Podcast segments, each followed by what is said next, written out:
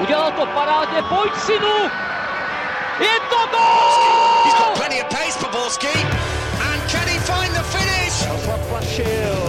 Ale neuvěřitelná záležitost! Teď to chtělo přijedat Karlově do běhu, teď to chtělo o chviličku dřív. Heinz!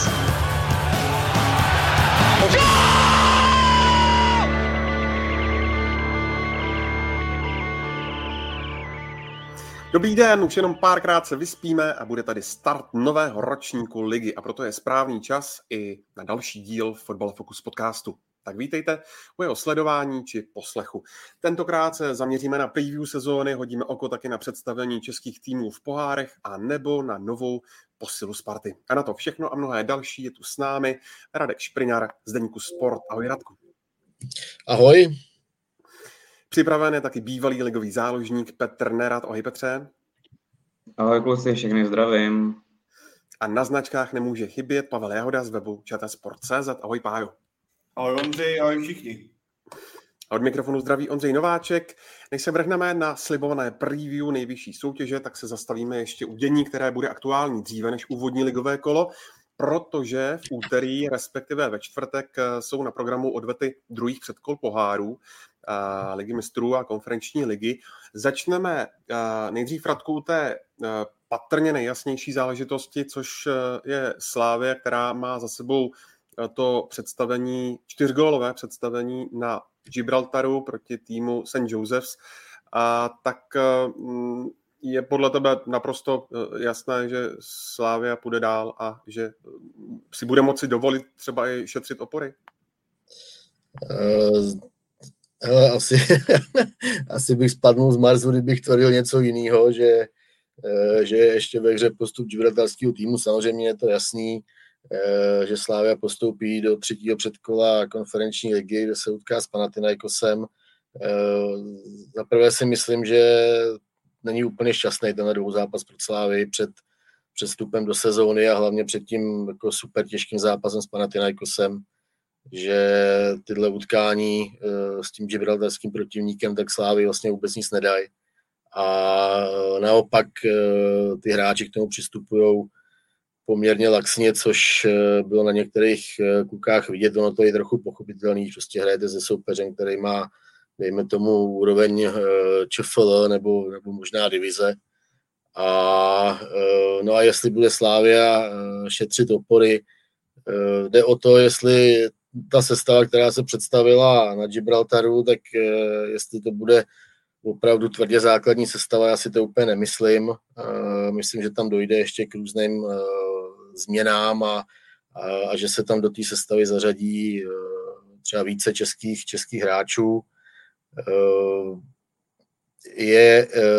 Je fakt, že Slavia má jako velmi široký kádr. Jo. Slavia má 2 gólmany použitelný, má, když jsem to správně počítal, tak 5-6 obránců, obrovský přetlak na pozici záložní formaci, kde má 13 klidně využitelných lidí a to samé platí pro útok nebo pro ty křídelní prostory, kde může hrát klidně 6 hráčů. Jo.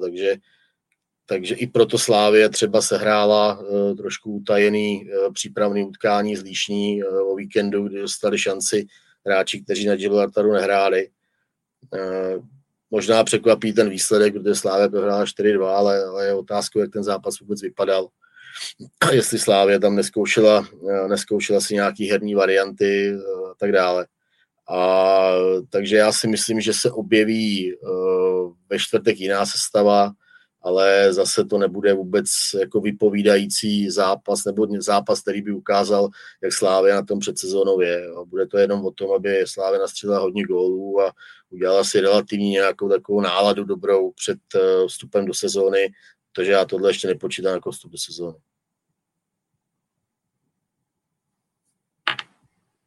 Tak když bychom se zaměřili na tu 11, která vstoupí do sezóny v neděli v Hradci Králové, tak Petře, kdo si myslíš, že tam bude figurovat?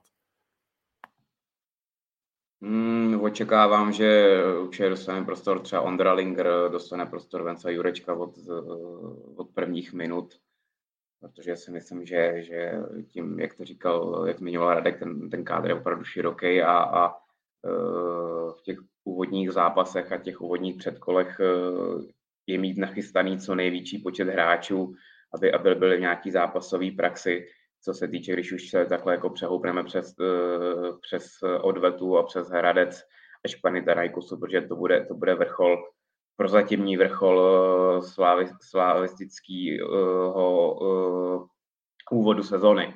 Takže myslím si, že teď nejbližší dva zápasy se ten počet minut takhle rozmělní mezi ostatní hráče. Nedivil bych se, i kdyby se protočili golmani. Naopak si úplně nemyslím, že by Slávě šahla nějak do obrany, protože ta obrana je celku nová a čím víc zápasů ta obrana se hraje v nějakém stejném složení, tak tím více dokáže sehrát a být právě nachystaný na ten Panathinaikos, který bude určitě velmi důležitý. Ale co se týče dál té sestavy, bude to určitě velký počet změn. Očekávám teď ve čtvrtek a pak se uvidí, co bude v dalších zápasech, ale nepředpokládám, jak říká Radek, že by ta sestava měla být natolik stejná, jako byla teď ve čtvrtek. Takže uvidíme, ale říkám, jak jsem zmiňoval, Ondra Lingr očekávám, Vencu Jurečku vepředu očekávám.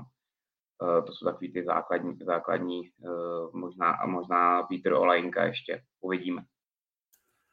A je to tam vlastně, jak tomu je dodám jen krátce, důležitý je i téma, který jsme řešili posledně, a to je počet hráčů mimo Evropskou unii. Že jo? Teďka jsme viděli proti gibraltarskému týmu, že jich nastoupilo víc, co v České lize by nemohlo naskočit zároveň v jednom utkání, takže tohle je i předpoklad toho, proč by měl trenér teďka obehrávat jiné kluky v té Odvetě.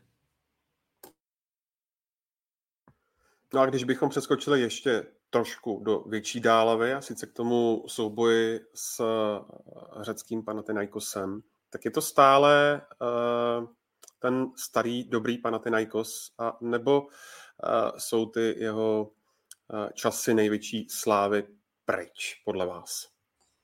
Já si myslím, že tak jako takhle je to tým, který naposledy hrál Evropskou ligu, respektive základní skupinu poháru v roce 2016, a já si myslím, že je to soupeř k respektu, bez zesporu. Přece jenom finanční možnosti toho kolosu jsou jinde, než třeba když se bavíme o týmu z Gibraltaru.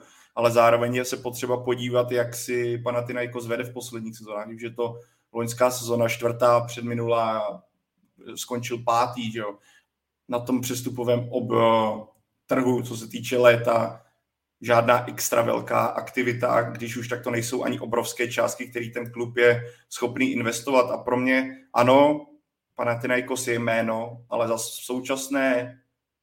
současném rozpoložení a v současném fotbale je favoritem pro mě Slavie, která má ten tým dle mého kvalitnější, má mnohem větší zkušenosti z evropských pohárů, kde v posledních letech má úspěchy, a pokud by Slavia s tímhle soupeřem zakopla, tak je to pro mě zklamání. Pro mě Slavia v tomhle dvojutkání je tým, který by měl jít dál, a Panathinaikos je v současnosti spíš jméno než reálná kvalita. Čímž ale nechci jako hořadit někam mezi jasnou záležitost, rozhodně to nebude, ale navíc on má, že jo, bude mít jenom přáteláky, liga v Řecku ještě nezačalo. Pro mě jako v současnosti hraje všechno v tomhle směru pro Slavii, ale vždycky se dá klopítnout. Jako bude to mít Slávě z mýho pohledu velmi složitý. Už je jenom to, že začíná doma a končí na Panathinaikosu, kde bude určitě jako totálně bouřlivá atmosféra. Já si vzpomínám, když hrála Plzeň o ligu mistrů na Olympiakosu, tak jsem byl přímo na stadionu a je to něco neuvěřitelného, co ty Řekové dovedou na stadionu vytvořit, a jelikož jsem s fotbalem už toho objel spoustu, tak tohle mám furt v paměti. Taká fantastická atmosféra tam byla a v tomhle ohledu to nebude mít Slavia vůbec jednoduchý. Koukal jsem na tu soupisku Panathinaikosu, přijde, že tam není žádná vyložená hvězda, spíš je to i věkově hodně zkušený tým, ale určitě si myslím, že bude mít velmi dobrou organizaci hry. On to ukazuje i zejména dozadu. On to ukazuje i v přípravě, kdy snad jsem si jel všechny zápasy Panathinaikosu, ale podle mě on ještě neinkasoval v těch 4 přípravných utkáních. Hráli s Leverkusenem, hrál 0-0 a určitě jako je to fakt jako styčenej varovnej prst pro Slávy, protože to fakt nebude vůbec jednoduchý a kdyby Slávy vypadla ve 3. předkole konferenční ligy a vlastně měla jistotu, že nebude hrát vůbec poháry v sezóně, tak by to byl pro ní obrovský malér. Řekněme i nějakým způsobem problém finanční, byť z té konferenční ligy neteče tolik peněz do Slávy, takže to by asi nějakým způsobem předpokládám ustála, ale jde i o ten obrovský široký kádr, který má. Takže tam by asi potom nastaly nějaký exodusy nebo z toho kádru, protože není možný, aby Slávia měla jenom pro ligu a pro řekněme Mall Cup, tak aby měla kádr, který má nej 26, 28 jmén a navíc spousta, ten kádr je obrovský nákladný taky samozřejmě, jo, protože ve Slávii jsou vysoký platy a takže asi nikdo si nepřeje a nepřeje si to ani český fanoušci, aby Slávie havarovala s Panathinaikosem, ale myslím si, že ve Slávii je momentálně jako velká nervozita před tím dvojzápasem, to rozhodně. Ty zmínil z Radku tu nulu v zádech ve 4 zápasech, zmínil by za sebe Panathinaikos za 4 zápasy jediný gól a to z penalty, což zase taky něco vypovídá, ale to už zbytek už asi bylo z mé strany a z Radkové strany řečeno. Pro mě prostě Slávie je v tomhle dvojutkání favoritem. A myslím si, že jako to tak vyjde i, kdybychom se bavili o nějaký kurzový stránce, tak vyjde to i tak. Ale Radek dobře zmínil, tam bude jako klíčová ten první zápas, že? Když dáš v podstatě šanci řeckému týmu, který potom může hnát ten kolos v podobě toho 12. hráče, což myšleno fanoušků, kteří by cítili tu šanci větší, než byla před tou odvetou, tak by to mohlo být pro Slávy zbytečná komplikace a problém. Ale pro mě já pořád věřím, že se Šívaní mají natolik kvalitní kádr v porovnání právě s tím kádrem řeckého celku, že by měli tuhle výzvu, která bude výzva, jak zmínil Radek, naprosto správně, ale měli by ji zvládnout, když se podíváme na to, co dokázali v minulých sezónách a jak navíc posílili. Na druhou stranu, co si budeme povídat, ten kádr Slávy je hodně obměněný a ta zkušenost té Evropy, zase, jak je tam spoustu nových hráčů, tak jak zmiňoval Radek, může v těch zápasech s takovým velkým soupeřem na jejich půdě s některýma hráčema zamávat. Jo? Takže jsem sám zvědavý, jak se s tím dokáže popasovat, jak se tady kluci opravdu zmínili, první zápas bude velmi důležitý. A když ho Slávy zvládne a dá si dobrou takovou tu výchozí pozici do té odvety, tak věřím, že ta kvalita na té straně Slávie je a postoupit by měla. Jo, ale když by náhodou se v prvním zápase mu dala nějaká situace, která by Slávii úplně nepomohla do té odvety, tak to bude mít hodně těžký při venkovním zápase. Takže říkám, první zápas hodně důležitý a když ho Slávie zvládne, tak si myslím, že ten tým tu kvalitu rozhodně má a postoupit by měl, protože budeme potřebovat co nejvíc hráčů a co nejvíc týmů v evropských pohárech a já věřím, že to Slávie zvládne.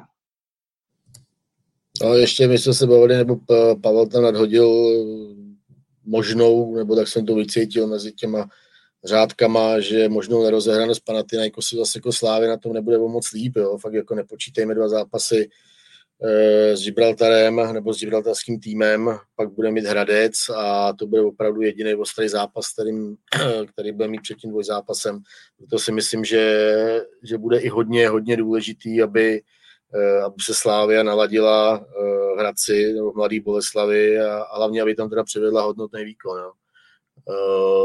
To si myslím, že bude taky nebo hodně ovlivní tu atmosféru před Panathinaikosem a prostě každý ve Slávii, každý si to uvědomuje, jak to je strašně důležitý pro ně.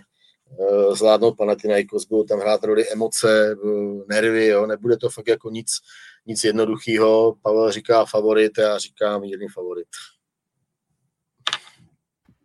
Teď už to každopádně pojede v rychlém sledu, protože to úvodní utkání s Panathinaikosem je na programu příští čtvrtek 4. srpna, odveta o týden později a samozřejmě ten týžden, pokud tedy se dostane přes Viking Stavanger, tak by měla hrát i Sparta buď s Madrivelem, anebo Rovers, ale k tomu se ještě dostaneme. Pojďme se teď věnovat chvíli Plzni, která na rozdíl od Slávy bojuje o ligu mistrů a zároveň, pokud by přes finské HJK Helsinki prošla, tak by už vlastně měla jistou účast v pohárech. Tak Radku, když se podíváš na to úvodní utkání ve finské metropoli, tak nestraší tě trochu ta pasivita, s jakou si Plzeň počínala u hostů? Respektive domácích. Mě ani tak jako nestraší ta pasivita. Ono to zaprvé to vychází z nějaký pragmatičnosti Michala Bílka, za druhý to vycházelo z vývoje toho utkání, kdy Plzeň dala rychlej gól a neměla úplně potřebu otevírat obranu a tlačit se do soupeře. Po vyrovnání zase relativně rychlej gól na 2-1 a zase se mohla spíš zatáhnout a soustředit se na defenzivu. Ale co mě právě mnohem víc zarazilo než ta pasivita, tak je to množství šancí, které si Helsinky vytvořily. Já bych řekl, že možná měli 5-6 opravdu velmi slušných gólových možností, trefili tam i břevno. To mě úplně zarazilo, protože to není typický obrázek Plzně z minulé sezóny nebo vůbec typický obrázek Plzně pod Michalem Bílkem. Zase na druhou stranu si říkám, že je možná dobře, že takovýhle díry v obraně měla Plzeň v tom prvním utkání. Myslím, že na to určitě sednou a dozadu bude Viktorka mnohem lépe připravená a už taky budou mít načtený útočníky soupeře nebo ty ofenzivní hráče a vůbec způsob, jakým se Helsinky dostávají do těch nebezpečných zón a zakončení. Michal Bílek je v tomhle skvělej, že tohle dovede přečíst velmi rychle a takže já předpokládám, že Plzeň to zvládne a dokonce si dovolím tvrdit, že doma neinkasuje. To je můj tip. Pajo, zajímá mě, jakou roli třeba v tom, co teď právě naznačil Radek, mohla hrát ta umělá tráva. Asistent Michala Bílka, Pavel Horvát, před tím utkáním se z toho dělal tak trochu legraci, že nemůžete vykopnout drn. No, ale nemohla v tom roli hrát trošku i tenhle fakt? Jako možná lehce jo. Řekněme, že pro některý hráče umělka není vůbec žádný problém, někdo se s tím popasovává hůř. Myslím, že jsme to viděli, když se vrátím ke Slávě, proč třeba nenastoupil Lukáš Provod, že někoho šetříš, někomu to nedělá dobře na kolena, ale obecně já si myslím, že víc než umělá tráva na ten výkonu mělo roli to, co zmínil Radek, plus bych řekl i jistá důležitost toho dvojutkání, kterou si Plzeň velice uvědomuje, že seš tak blízko splnění cíle, který v mých očích pro Plzeň je možná až mnohem důležitější, než hrát úplně o titul od začátku, respektive udělat znovu titul. To, samozřejmě každý chce udělat titul, ale z pozice toho, jaké finanční možnosti teďka Plzeň má, jaké přivedla hráče, co se v klubu děje, tak z tohohle pohledu si myslím, v klubu všichni uvědomují, včetně hráčů, jak právě porazit HJK je extrémně důležité. Navíc za předpokladu toho, že když tohle uděláš, tak prostě jdeš do poháru po dlouhé době. Takže tohle si myslím, že bylo daleko vlivnější na ten výkon, než samotná ta umělka a souhlasím s Radkem. Já si myslím, že tím, že Plzeň si odvezla ten výsledek, který chtěla, a to byla jasná, je prostě víra jakákoliv, tak ta odveta už bude z její strany mnohem jistější, klidnější, bude mít podporu svých fanoušků a ta odveta čekám, že skončí klidně o 2 a víc gólů, protože v tomhle směru Plzeň ten kvalitou toho kádru je někde jinde než finský celek. Petře, bereš to taky stejně jako Jan Kopic, že tohle utkání, respektive ta odveta, je pro Plzeň nejdůležitějším zápasem sezóny, ať už z hlediska finanční nebo i psychické stability? Dá se to tak říct, jo. Myslím si, že ta psychická stabilita je hlavní důvod, je ten finanční, protože samozřejmě všichni víme, jaká je tam ta situace. A postup do jakýhokoliv poháru, i když víme, že z konferenční ligy neteče tolik peněz, ale z těch ostatních dvou ten přísun je obrovský.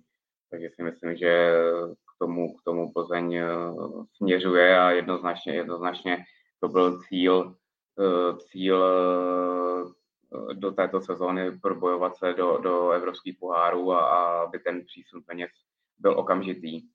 Ale jak říkali kluci, myslím si, že Plzeň tu kvalitu ukázal i v tom prvním zápase a když se budou vyvarovat těch zbytečných okýnek v obraně, tak ten postup by měl být přibližně jako jednoznačný a zcela zasloužený. Jo, když Plzeň si hlídala oba dva útočníky a naopak zaměstnávala v obranu Helsinek, tak bylo vidět, že ta kvalita, hlavně individuální, je na straně Plzně a byl bych hodně překvapený, kdyby z toho byl nějaká komplikace v odvetě a že by si to Plzeň ale jedině zkomplikoval jako vlastní nezodpovědností, vlastníma chybama, protože ten jako fotbalovost určitě na straně Plzně a očekávám jako jednoznačný postup a vlastně oddechnutí celého klubu a myslím si, že čas pak ukáže, jak silný kádr Plzeň tu chvíli má a kam až může v pohárech dojít. Ono je docela vtipný, že nebo minimálně se to nějak v zákulisí se o tom mluví nebo spekuluje, že v případě, že by Slavia zvládla 2 předkola a došla až do playoff Ligy mistrů, takže by mohl zůstat majitelem Adolf Šádek, že by tam Plzeň by dostala tolik peněz z UEFA za ten postup do playoff, že by mu stálo za to v Plzni zůstat. A... Můžeme si, Radku, jenom tak hrubě nastínit, o jakou částku by se jednalo hypoteticky? Jo, tak teď jsi mě zaskočil, protože to nemám v hlavě, jak to musel najít. A tak já se podívám, jo, až skončíme. Jsme zrovna asi 3 dny nazpátek, ale nechci říkat nějaký číslo, který se nezakládá na pravdě. Řeknu za chvíli.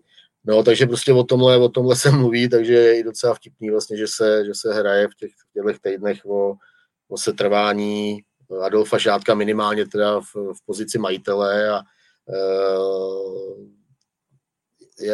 já si myslím, že třeba tohle je cítit i na atmosféře v celém klubu, že určitě, pokud to tak doopravdy je, protože u té Plzně se to vyvíjí víceméně každý měsíc jsou nějaký jiný zprávy, ale dovedu si představit, že Plzeň je i v tomhle směru semknutá, že by třeba jako byli rádi trenéry počínaje až po posledního hráče, kdyby to zůstalo při starým, to znamená, že by majitelem zůstal Adolf Šádek.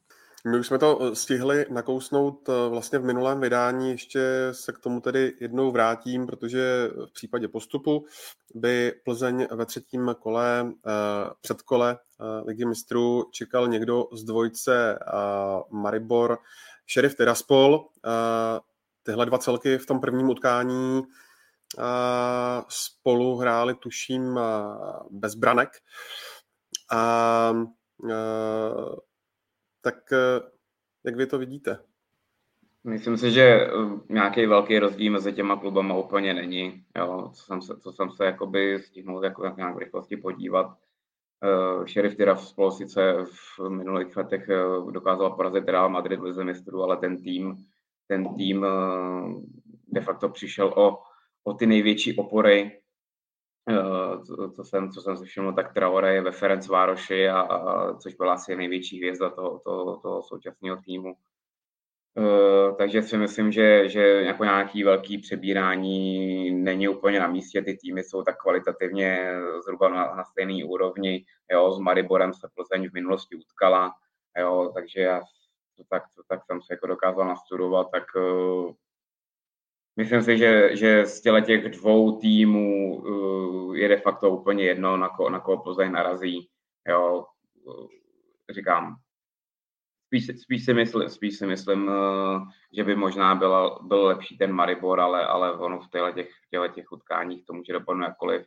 Jak jsi zmiňoval, první utkání bylo bez branek a uvidíme, jak dopadne odveta, ale říkám, tady Šerif Tiraspol už... nenahání takovej strach, jako třeba v minulosti, ale samozřejmě jednoduchý to Plzeň mít nebude.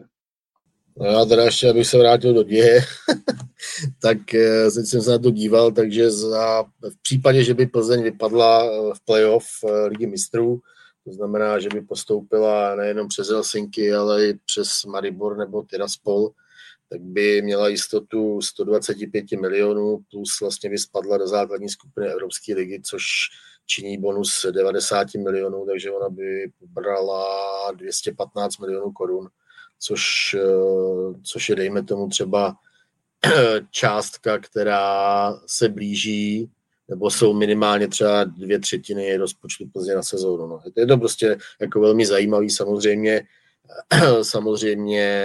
pak tam jsou ještě bonusy za vítězství, za remízy, za umístění a tak dále. Takže Plzeň by si mohla vydělat jako velmi zajímavý peníze. Prostě ten postup do toho playoff je pro ní strašně, strašně důležitý. Ale jenom dodám, pokud se tedy nepletu, zmíním to, co tady u nás ve Fotbal Focus podcastu říkal Michal Kvasnica od vás z deníku Sport, že pan Šádek taky má nějaké věřitele, v tomhle případě majitele Baníku Ostrava, pana Brabce, takže tam asi by možná nějaký poměr té částky šel na umoření toho dluhu. Ale to se jenom asi můžu domnívat. Tak. Samozřejmě, že to určitě nebude jenom u pana Brabce, ale řekl bych, že těch věřitelů bude malinko víc, nejenom on. Dobrá, tak pojďme na Spartu, Pájo, tentokrát začneme u tebe. Soutěžní premiéra Briana Priskeho skončila nerozhodným stavem 0-0. Jak to zpětně vidíš, tohle utkání, v rámci toho, jak se Sparta představovala v minulé sezóně, jak se představila teď pod novým dánským realizačním týmem v druhém předkole Evropské konferenční ligy. Co si z toho vzít do té odvety? Mně přijde, že, nebo já jsem se tak snažil jako i číst reakce, poslouchat reakce. Přišlo mě obecně, že někdo měl, nebo vznikla určitá představa, že ta proměna bude strašně rychlá, což mě u některých přijde ještě trošku naivní. A vlastně bylo pro mě pochopitelné, jak ten první zápas svým způsobem vypadal. Brian Priske se očividně nebo se vydal cestou budovat to odzadu, sadil na to, aby základ byla pevná defenzíva. A to je za mě správně, nemůžeš honit milion zajíců hnedka od startu, to znamená pracovat na defenzivě, zároveň pracovat na skvělé ofenzivě a čeká, že to bude fungovat od první minuty naprosto skvěle.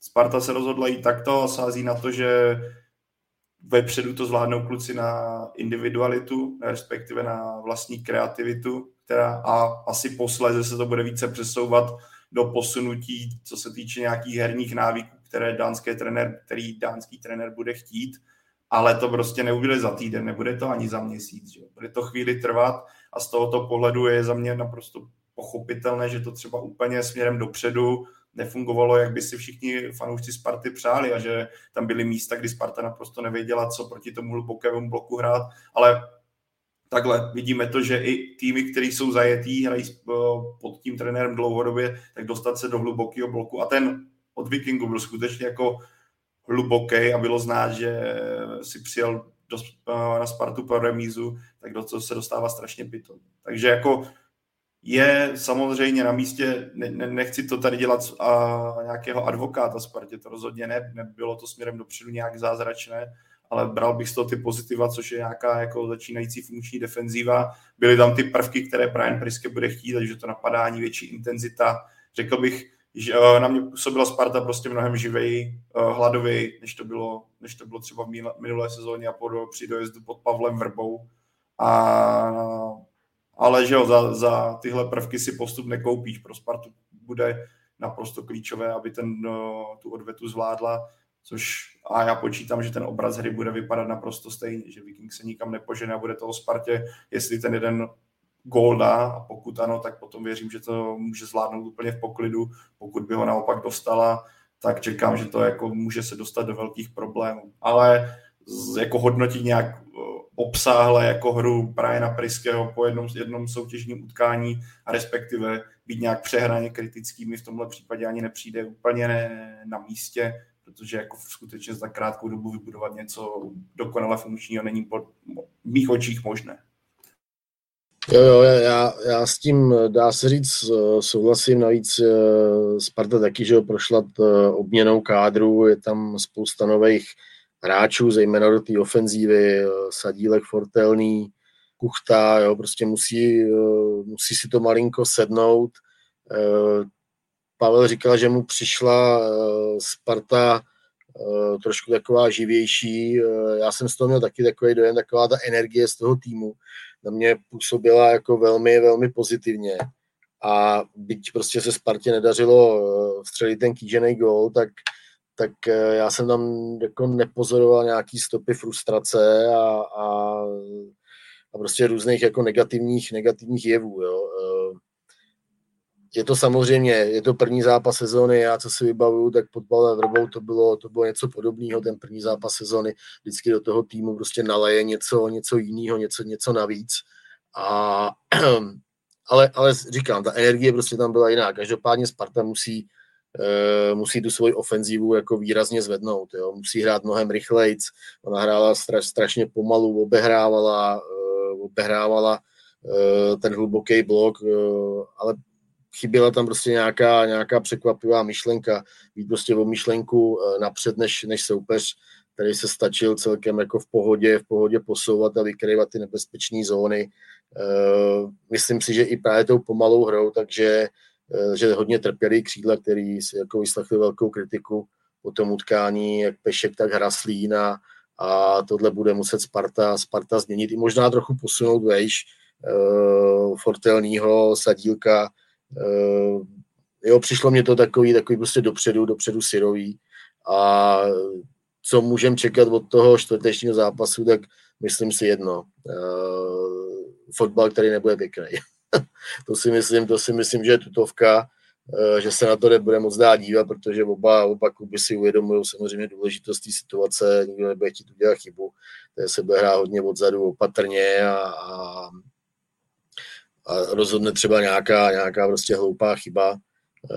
Navíc se bude hrát na ty umělce, jo, to je další prostě faktor, který úplně Spartě nehraje do noty. No, jsem na to zvědavý taky, stejně jako u Slávy, pokud by Sparta prohrála, tak by to byl velký průšvih, a známe, jak to v Česku chodí. Prostě Brian Priske by to neměl jednoduchý. No. Neměl by to jednoduchý, být začíná samozřejmě a dostane prostor, ale jako začít tím, že nedostane Spartu do základní skupiny konferenční ligy, by prostě byl velký průšvih. Petře, myslíš, že ten obraz hry, nebavím se teď třeba o čtvrtku, ale i do budoucna se ještě změní a třeba i daleko zlepší, až bude k dispozici uzdravený Láďa Krejčí, nový kapitán Sparty, nebo Kasper Heyer, který taky chyběl v sestavě.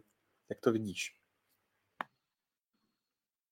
Tak určitě, myslím, že jako je to, nebo pevně věřím, že Brian Priske je dlouhodobý projekt pro Spartu a že se nebudou dělat závěry po pár zápasech.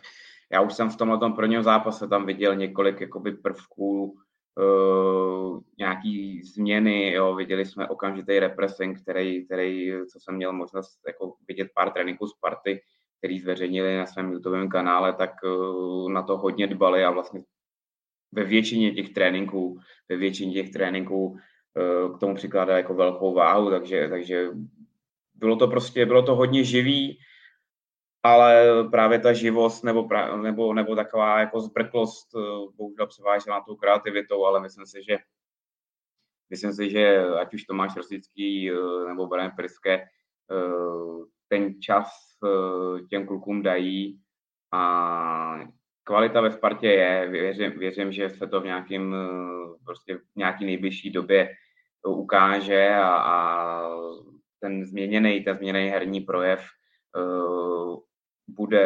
bude přesně k tomu obrazu, který si Brian Priske bude přát. Jo, samozřejmě, jak zmiňoval Radek, když by se jim nepovedla odveta ve čtvrtek, tak to bude mít hodně těžký, protože přesně víme, že hned by sklidil vlnu kritiky. Ale věřím, že se Sparta postupně zlepšovat bude a ta kreativita a ta údernost v té Spartě je.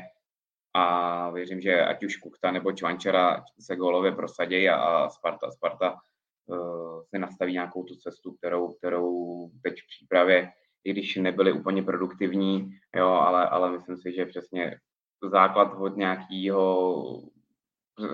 je pevná defenzíva a zbytek se dostaví časem, takže já si myslím, že ta cesta je dobře nastavená a že se ty kluci do toho dostanou a že ten herní styl vylepšej a Sparta bude úspěšnější než v předešlých letech a že ta cesta konečně je správná. Jen ještě chci říct jednu jenom krátkou věc k té odvetě.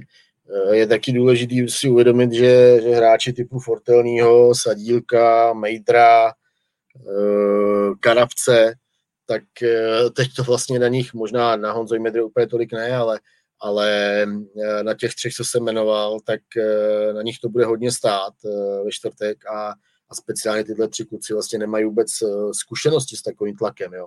Sadílek sice toho hromadu odehrál ve Slovácku, ale prostě hrá ve Spartě a mít před sebou nutnost postoupit do základní skupiny konferenční ligy a cokoliv jiného je prostě naprostej karambol a malér, tak jako s tímhle vědomím se nehraje úplně jednoduše a znovu opakuju, ty kluci na to vlastně nejsou z těch svých kariér absolutně připravení a i z tohohle pohledu jsem zvědavý, jak to Sparta zvládne. No. Jako nečeká je vůbec nic jednoduchého.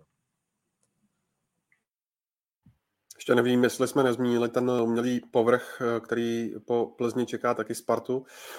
Zmínili, výborně, dobře. A kdo se vám v tom prvním utkání nejvíc líbil? Třeba z těch nových hráčů.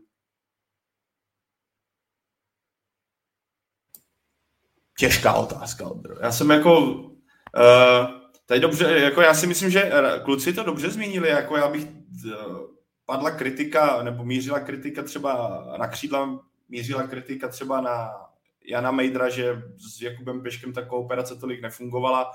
Radek taky myslím, že to dobře nastínil. Já jsem zvědavý třeba, jakým způsobem se posune Lukáš Sadílek směrem dopředu, jestli k tomu dojde, třeba až se vrátí Ladislav Krejčí, jestli nedojde k nějakému posunu, protože si myslím, že Fortelný v tomhle pozici, v které byl, dokáže využít ten potenciál, který on má, který ukazoval třeba v Teplicích, ač se pořád bavíme o rozdílu Teplice, Sparta, Praha, kde vlastně ta herní kvalita i tlak je enormní. Pro mě taky třeba Jan Kuchta nebyl tolik výrazný, jak jsem třeba sám osobně čekal, ale to vycházelo z toho, jak se Viking prezentoval a jak Sparta, jak dobře zmínil Radek, byla pomalejší, nedokázala se do toho dostávat.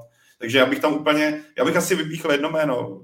Jaroslav Zelený za mě odvedl solidní výkon na tom stoperu, ať si myslím, že třeba nejsem přesvědčený o tom, že on by měl být dlouhodobá pozice stopera číslo, nebo pravého stopera, protože ano, zvládl to, ale zároveň si myslím, že bylo taky znát, že to má prostě přes nohu a že nebylo nikdy možné z jeho pozice posouvat ten balón okamžitě rychle doprava, protože si to potřeboval přehodit na levou, a když už to měl na pravou, tak si tím 100% nebyl jistý. Takže v tomhle směru jsem zvědavý, jestli Sparta tohle bude nějak řešit. Jestli nebo Brian Priske bude sázet na dva levonohé stopery, což není žádná tragédie, fungovat to asi bude, ale samozřejmě, nebudeš tam mít takovou tu pomoc toho praváka, který to může zrychlit, který to může řešit s nás. Myslím, že hrát přes nohu není nikdy moc příjemné, pokud zrovna na tomhle postu. Ale takže kdybych měl teda vypíchnout, tak za mě Jaroslav Zelený ukázal, že on bude posilou a pak jenom otázka, jak s ním Brian Priske bude pracovat, co se týče pozice, jestli to si ho plánuje čistě sázet na tenhle post pravého stopera, nebo se třeba výhledem prodeje Davida Hanska posune více doleva, uvidíme.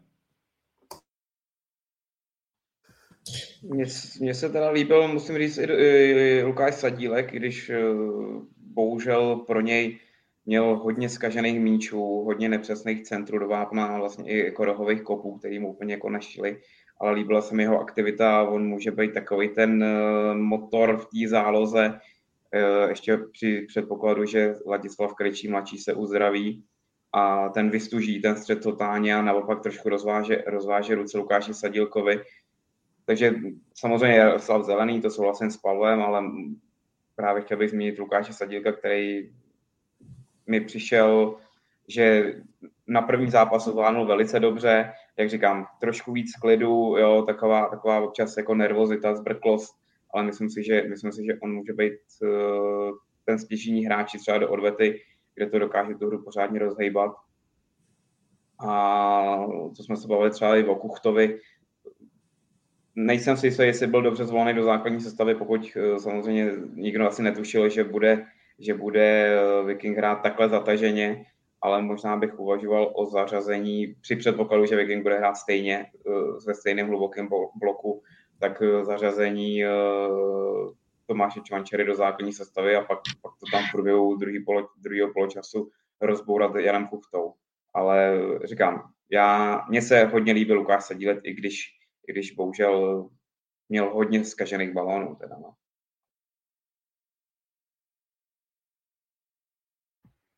Tak kluci, ještě ten potenciální soupeř, pokud by se tady Spartě povedlo přes Viking Stavanger přejít buď tady Motherwell nebo Rovers, co k tomu říct?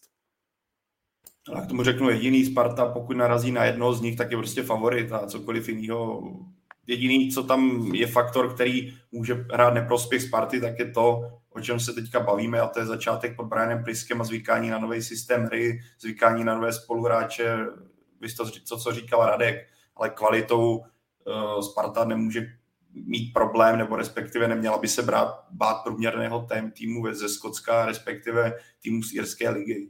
Vždycky můžeš vypadnout, to jako bezesporu, ale jako pokud by se Sparta měla bát kohokoliv z tohoto dua, tak je něco špatně. Prostě Sparta, pokud zvládne zápas s Vikingem, který nebude vůbec jednoduchý, a narazí na někoho z tohohle dua, což v současnosti se ještě profiluje jako irský celek, který šťastně ale vyhrál ve Skotsku, tak Sparta prostě bude favorit. Tady není o čem jako se bavit. Pokud by měla klupítnout na tomhle, tak zaprvé to, co nastínil Radek, tak to bude problém pro nějakou stavbu kádru nebo složení kádru, protože by se zužovalo tlak na Briana Priskeho, ale byla by to zároveň z mýho pohledu jako jistá ostuda, protože Sparta je prostě silnější než kterýkoliv týmu tohle dua. Tak si ještě dejme jedno jméno, které vlastně Sparta oznámila den před tím prvním zápasem s Vikingem, a to je dánský obránce 26-letý Asger Sørensen, který naposledy nastupoval v druhé Bundeslize za Norimberg. To vlastně hráč, kterého Brian Priske dobře zná, jelikož s ním měl možnost pracovat sobě asistent v mládežnickém týmu Michelandu. Tak dává vám tahle akvizice Sparty smysl?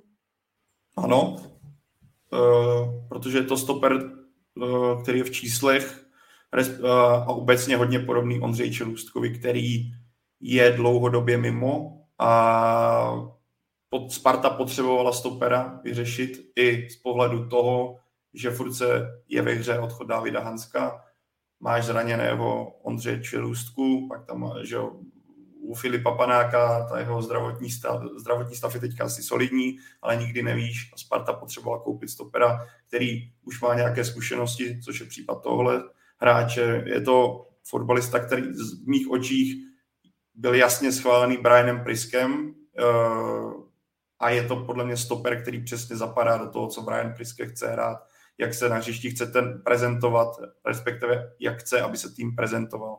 A příchod Serensena je přesně tenhle typ, který by měl rychle zapadnout do toho systému, který by měl Spartu posunout. Jsem zvědavý, jak se v tomhle jako popasuje s konkurencí, která je teďka, řekl bych, na té pozici solidní, zejména pokud on je typologicky přesně nebo pravidelně hrává levého stopera, kde David Hansko, tam nevěřím, že by ho měl posadit, tak jestli se bude profilovat jako doprava vedle něj. Uvidím, jak to má Brian Priske namyšlené v tomhle případě, ale za mě tohle je dobrý tah. I ta cena, o které se mluví, snad 1 000 000 euro, není nikterak astronomická na české poměry, takže za mě jako správný tah a zvládlo se to ještě rychle.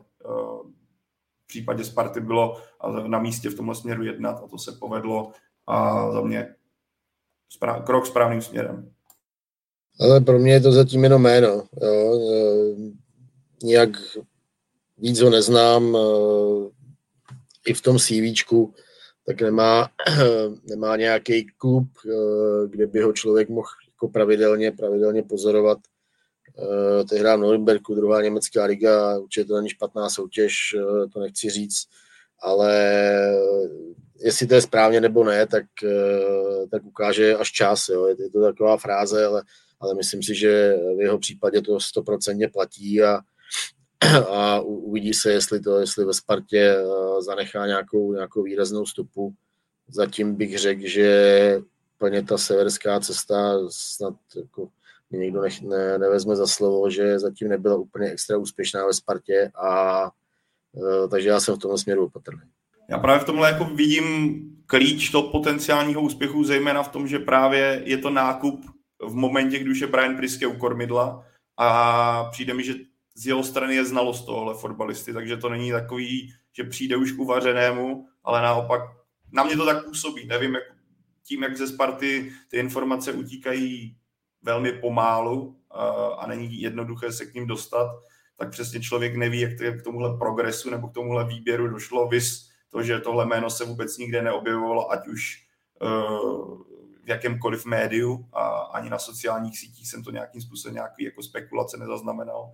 Ale v tomhle já vidím jako zásadní věc, že je to očividně hráč, kterého Brian Priske chtěl a kterého si vybral. A to je předpoklad, proč by to mohlo fungovat. Ale jak správně nastínil Radek, je to hráč, o kterým to tady v Česku moc nevíme, respektive jsme o něm asi čest těm, co o něm dřív slyšeli, třeba ti, co hráli Football Manažera nebo nějaký CSMko, kdy si zahráli za Norimberg a podobně, ale já jsem o něm nikdy nic neslyšel, takže jsem si něco musel k tomu dohledávat. Ale pro mě je zásadní to, že je to volba, když Brian Priske kormidla, a to je předpoklad tomu, aby to mělo fungovat. Ještě mě mimochodem napadla jedna věc, Petře, ohledně obsazení brankoviště byl Brian Priske poměrně hodně tajemný, nakonec tedy zvolil Dominika Holce, tak je to nová jednička Sparty? Věřím, že ano. Tak minule jsme tady řešili, nebo věřili se spekulace, že by Sparta měla hledat ještě nějakého jako jinýho golmana, že Brian Priske není spokojený s tou trojkou, řekněme čtyřkou, co tam je, ale myslím, že generálka napověděla, nebo očekával jsem, že nastoupí Dominik Holec i teď ve čtvrtek, co nastoupil proti Vikingu, a věřím, že jako tu důvěru vložili do něj a nepředpokládám, že by v nejbližších zápasech ten brankářský post se měl nějak měnit. Jo, víme, že i jako Pavel Vrba s ním nějakým způsobem počítal, dával ho do sestavy, takže já si myslím, že tu důvěru dostal on a uvidíme v budoucnu, jestli se trenéři golmanů, případně Brian Priske, rozhodli správně, ale nepředpokládám, že by Sparta ještě měla v nejbližší době přivádět dalšího golmana, protože těch golmanů tam má opravdu hodně a naopak bych spíš počítal, že 1 až 2 letnou opustí. Radku, čekáš, že ve Spartě skončí Jakub Jankto po té fotce na Instagramu? No, to si mě rozesmál, že zrovna tuhle otázku si dal mě.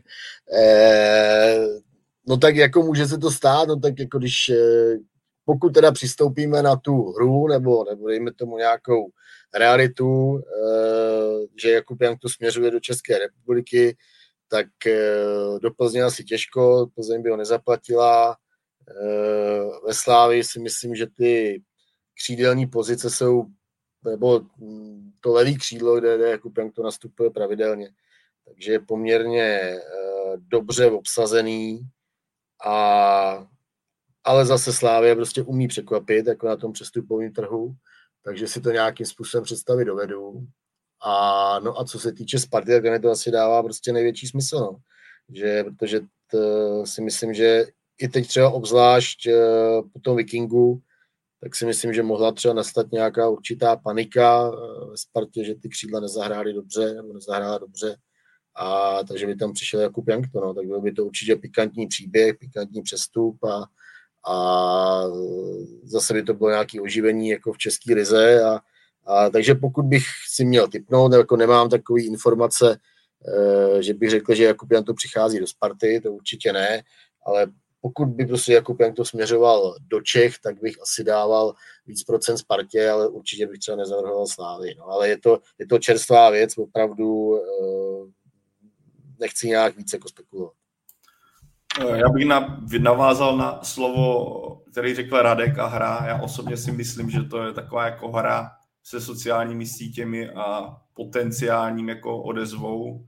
Z pohledu toho, že Jakub Jankto je 26 let a vždycky, jak jsem vnímal, jak se prezentoval s tím, jak je nastavený přístupem k financím, přístupem ke svému životu a k dalším prvkům, tak by mě přišlo zvláštní, kdyby v tomhle věku, kdy má ještě toho spoustu před sebou a prošel vlastně hlavní fotbalovou kariéru, má za sebou zahraničí, že by se měl vracet v tomhle věku do Česka. Přišlo by mi to vlastně z jeho pohledu škoda a je chyba a byl by to za mě krok zpátky. Navíc, když jste teďka free a věřím, že ty nabídky na takového kluka, který prošel Udine, Chetafe, kde se to nepovedlo, ale zejména v Itálii, on to jméno má solidní a jako krok zpátky do Česka by mě přišel v tomhle nepatřičný. Ale souhlasil bych s Radkem, jestli pokud, nevím jak to je, tak, ale pokud, tak si dokážu představit současnosti asi jen Spartu, což pro fanoušky Slávie by bylo asi jako během jednoho přestupového období trošku další facka tady na téhle cestě, protože by Jan Kuchta by místo Slávie zaměřil do Sparty, teďka kluk, který vyšel ze Slávie do světa, Jakub Jankto by zaměřil do Sparty. Úplně by to nebylo v tomhle z tohohle pohledu asi příjemný období. Co se týče nějakého vztahu k těmhle typům fotbalistů, který vám projdou klubem a zamíří na druhý břeh, ale osobně si myslím, že Jakub Jankto spíš tak jako nějak jako oživuje český rybníček tady touhle fotkou, aby vznikly tak podobné spekulace, ale nevěřím, že se do Česka vrátí v téhle fázi. Ale až bude představený na Twitteru nebo na sociálních sítích dresu Sparty, tak si přesně na tyhle slova vzpomenu a řeknu si, tak zase vedle. No. No, taky zase na druhou stranu prostě je to věc nějaký nabídky, jo. Jakub Jankto za sebou nemá dobrou sezónu, byl zraněný, to znamená, dovedu si představit, že Španělsko mu je zavřený, v Anglii asi, pokud by šlo o úroveň Premier League, tak tam se taky asi nemusíme bavit, Bundesliga, dobře, myslím si asi, že to jako největší okno otevřený v Itálii, protože máš pravdu, že on tam to jméno má docela slušný a dovedl bych si představit, že týmy by tam o něj měli zájem, ale třeba prostě už mají ty kádry tak utvořený, že třeba prostě taková nabídka, kterou by Jankto přijal, tak prostě není na stole. No a teď najednou se ti třeba přihlásí Sparta, ale my bychom tě potřebovali a nabízíme ti tohle a tohle, protože nenabízela by, a čistě hypoteticky, nenabízela by určitě Janktovi špatné podmínky, takže já si to nějakým způsobem představit dovedu, že by k tomu mohlo dojít, no, ale uvidíme, co se stane v nejbližších hodinách nebo dnech. No. Mimochodem, když jsme na tom jihu, Petře, tak očekáváš, že se z Verony někam přesune Antonín Barák, třeba do týmu, který čeká skupinová fáze Ligy mistrů? Tak minulá sezona ho zastihla asi v nejlepší formě, kterou za poslední roky měl. Jo, ten počet branek a asistencí hovoří za vše.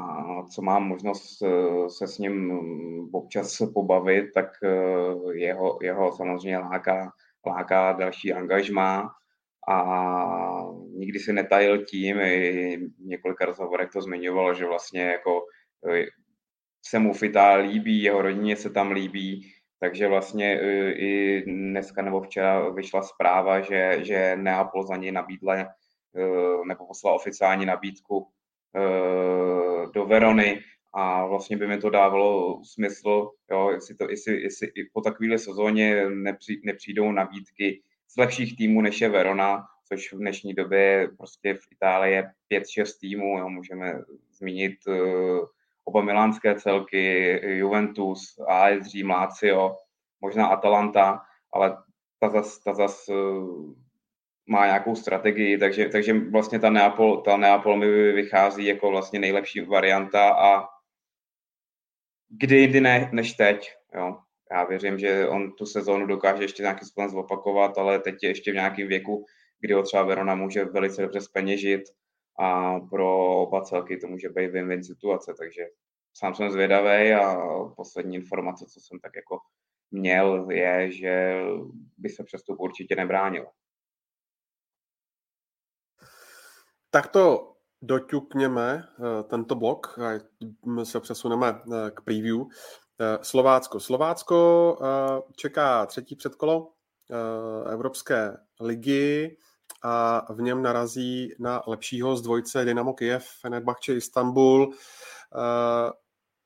které v tom prvním utkání hrály 0-0. Ať už jeden nebo druhý soupeř, kluci, hodně těžká záležitost. Bezesporu. Ty jména mluví za vše, ty poslední, že pravidelně nastupují v evropských pohárech. To je třeba rozdíl, co se týče jména oproti tomu Panathinaikosu, který má naopak, řekněme, sestupnou tendenci v tomhle. Ale takhle bych to řekl. Jestli má Slovácko někdy uspět na některým z těchto dvou celků, tak je to na začátku sezóny a právě v tenhle moment, kdy věřím, že pro Fenerbahče i Dynamo Slovácko bude velká neznámá, respektive a věřím, jako kdybych si měl typl, tak pro ty hráče, ať už to bude Dynamo nebo Fenerbahče, prostě pojedou sem, že to zvládnou levou zadní. A víme, jak Slovácko dokáže s tím svým stylem znepříjemnit zápasy i daleko špičce v Česku a věřím, že tohle může fungovat i na tyhle giganty, ač si myslím, že asi to nedopadne. Byl bych rád, kdyby se hrál na jedno zápas, tak věřím, že Slovácko by mohlo uspět. Takhle v tom dvojútkání si myslím, že ta šance je velice nízká, ale jestli někdy má ta šance být, tak je to teď. Protože že Fenerbahče víme, jak to Turci mají tady v tomhle, jak jsou hodně takový jako volnomyšlenkáři, dokážou tohle jako podcenit. Dynamo zase bude hrát mimo vlastní stadion kvůli invazi Ruska na Ukrajinu, takže to jsou taky jako prvky, které ti do toho můžou zasáhnout, ale myslím si, že Slovácko tohle úplně asi nezvládne, ať bych se velice rád v tomhle bodě mýlil. No, je samozřejmě otázkou, co udělá se Slováckem odkud Lukáše Sadílka. Vrátil se tam Michal Trávník, takže to je vlastně víceméně post za post. Posílili se Liborem Kozákem do útoku, takže nějaký změny tam jsou ve Slovácku, jak ten kádr zůstává pohromadě, což si myslím, že může být poměrně velká výhoda Slovácka na začátku té sezóny,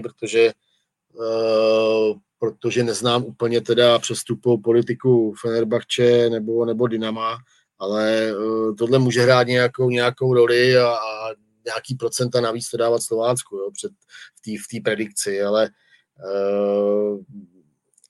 jako opravdu to budou mít strašně složitý. Já bych to Slovácku přál, hrozně bych jim to přál, aby v té Evropě zazářili a vlastně jeden dvojzápas je dělí od toho, aby měli jistotu minimálně účasti v konferenční lize, jo. Takže to by bylo pro ně super, ale bylo to mi strašně těžký, nicméně si nemyslím, že by byl úplně bez šance, tak abych to uzavřel. Tak suma sumárum, kluci, druhá předkola Ligy mistrů, respektive konferenční ligy, jak vidíte šance českých týmů? Já vím, že už to tady v té hodince zaznělo, ale klidně to ještě teď dejme dokupy. Já si myslím, že cokoliv než postup všech tří týmů by bylo obrovský zklamání. Ať už by šlo o kohokoliv, tak řekněme, že Slavia je na 99,9% jistá a u Plzně po dobrém rozehrání a dobrému výsledku zvenku by to bylo taky velký překvapení. Sparta, těžko říct, no, tam prostě bude záležet, jak do toho zápasu stoupí, ale i tak jako, ta kvalita je na jejich straně a jakýkoliv jiný výsledek než postup by bylo obrovský zklamání, obrovský problém do budoucna. A hlavně hrajeme i o český koeficient, což je taky jako důležitý, takže 3 výhry ve čtvrtek by prostě byl super výsledek a já v něj pevně věřím. Cokoliv jiný by byl problém. Teď odpovím ještě na kapitána Balu, kdyby Slovácko neuspělo, tak jde do závěrečného předkola Evropské konferenční ligy. A jinak já si tipnu, za mě budou 3 postupy. O Slavii není potřeba ani diskutovat, Plzeň si myslím, že to taky bez problémů doma zvládne. A kdybych si měl typnout, tak si myslím, že Sparta vyhraje o dva góly. Já si myslím, že dá nějak rychle branku, pak to rozhodne a Viking už nebude schopný odezvit. Takže já počítám s 3 postupy a pak uvidíme, co bude dál. No, já počítám s 2 postupy, přeju si 3 a to přání je Sparta, tam to nevidím tak jednoznačně.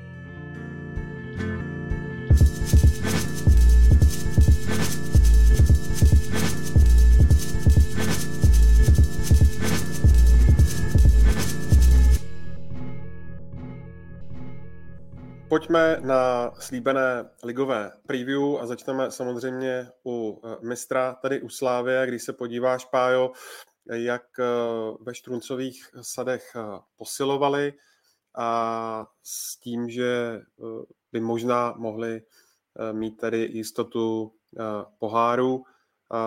Myslíš, že něco takového mohou zopakovat i v té nadcházející sezóně?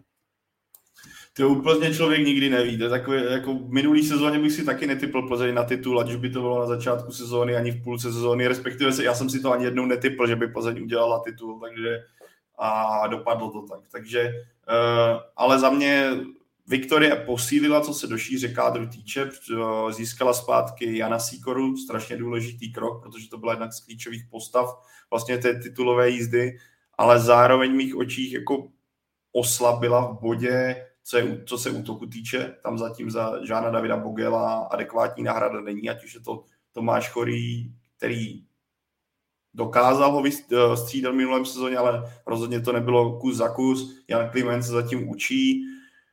Pro mě velká ztráta pro Plzeň je Eduardo Santos, který je v současnosti ve Slávii, co jsem slyšel v poslední době, nebo v poslední době, tak Plzeň se ještě nevzdala ideje, že by přivezla Václava Jemelku ze Sigmy, že tohle je stále ve hře, takže otázka, jestli tady ještě nedojde k posílení. Ale za mě takhle, počítám, že Plzeň se bude pohybovat zase v top 3, že duo Slavie Sparta bude zlobit, ale kdybych si měl v současnosti tipnout, tak co se týče kvality kádru a celkově síly toho samotného klubu, tak Plzeň tento rok na útok na titul nevidím i tím, že si podráždila Slávy v pozitivním slova smyslu, že jí dala takovýho toho lepáka v podobě sebrání titulu a že sešívaní to nemají tady na tom domácím rybníčku tak jisté. Takže z tohohle pohledu já počítám, že Plzeň, kdybych si měl tipnout teďka, tak titul to nebude to ani druhé místo, ale zařadil bych ji na 3. post pro tuhle sezónu, ale to je typ před ročníkem, ještě se toho může hodně změnit, ale nevěřím, že Plzeň by měla tenhle rok znovu útočit na titul. I z pohledu toho, že věřím, že udělají poháry, což byla velká výhoda Západu Čechů v loňském ročníku, že měla na rozdíl od konkurentů v tom týdnu volno a mohlo se šetřit. Myslím si, že v tomhletom, jakože dneska je hrozně těžký předpovídat, bude záležet, kolik týmů bude v evropských pohárech a podle toho se asi rozhodne, co a jak dál. Řekněme, když by byla jenom Plzeň a Slávě ze Spartou by z nějakých důvodů nepostoupili, tak bych Plzni typoval taky kolem prostě 3. místo, protože samozřejmě přepínat mezi evropskou soutěží a ligou je složitý, což jsme viděli u Slávě minulý rok, která na to asi nejspíš doplatila. A jinak se dá asi jakoby ze vším souhlasit, co říká Pavel. Říkám, všechno jako rozhodne, kolik z těchto týmů, když zařadíme jenom tyhle 3 týmy, které asi nejspíš o titul hrát opět budou, tak bude hrozně záležet, kdo z těch 3 týmů bude v Evropě a kdo naopak ne, protože samozřejmě pak to dává obrovský prostor a výhodu tomu týmu, kdo není. Má daleko větší čas na regeneraci a na všechny možný jako problémy, které můžou nastat v té sezóně. Naopak ty týmy, které v Evropě jsou, tak vlastně řešení nějakých větších a závažnějších problémů je daleko složitější, když se pomalu každý 3-4 dny hraje, takže uvidíme. Předpokládám, že Plzeň v poháru bude a tím jim úplně nevěřím v titul, ale viděli jsme, co dokázali minulý rok, kdy pomalu, já sám osobně jsem mi typoval, že budu hrát kolem 5. místa a nakonec jsme viděli, jak to dopadlo. No, tak já půjdu trošku proti proudu nebo proti vašemu názoru. Já si myslím, že Viktorka může hrát klidně o titul, neříkám, že ho získá. ale dovedu si představit, že prostě v nadstavbě bude reálně ve hře a to především proto, že ano, odešel Bogel, ale jinak Viktoria udržela osu kádru. Zůstalý Staněk, Břek ví, že má velmi slušně vyřešenou defenzivu. Pokud bude Hejda v takové formě, jako byl na konci minulé sezóny, tak bude Plzeň v klidu. Zůstalý Lukáš Kalvách, obrovský důležitý hráč, taky se mluvilo o tom, že by ho Plzeň mohla prodat. Vrátil se Jan Cíkora, křídla si myslím, že má taky poměrně vyřešený a hlavně všema těma přestupama. A to mluvím o Kaduovi, to mluvím o Čihákovi, to mluvím o Šusem, doufám, že jsem to řekl správně, protože to je úplně šílený jméno. Kliment Pilař, jo, tak ona má i velmi, velmi slušnou kvalitu na lavičce a to bude jako taky hrát hodně důležitou roli. Jo. Michal Bílek bude mít kam sáhnout na tu lavičku a všichni ty hráči navíc jako jsou velmi zkušený. Já Plzeň vidím a myslím si, že prostě i normálně z pohledu té kvality, takže klidně fakt může až i v nadstavbě ještě hrát o titul, úplně bez problémů. Bereš to, Páju, třeba i tak, že Slavia dostala v případě mistrovské Plzně takovou probírací facku?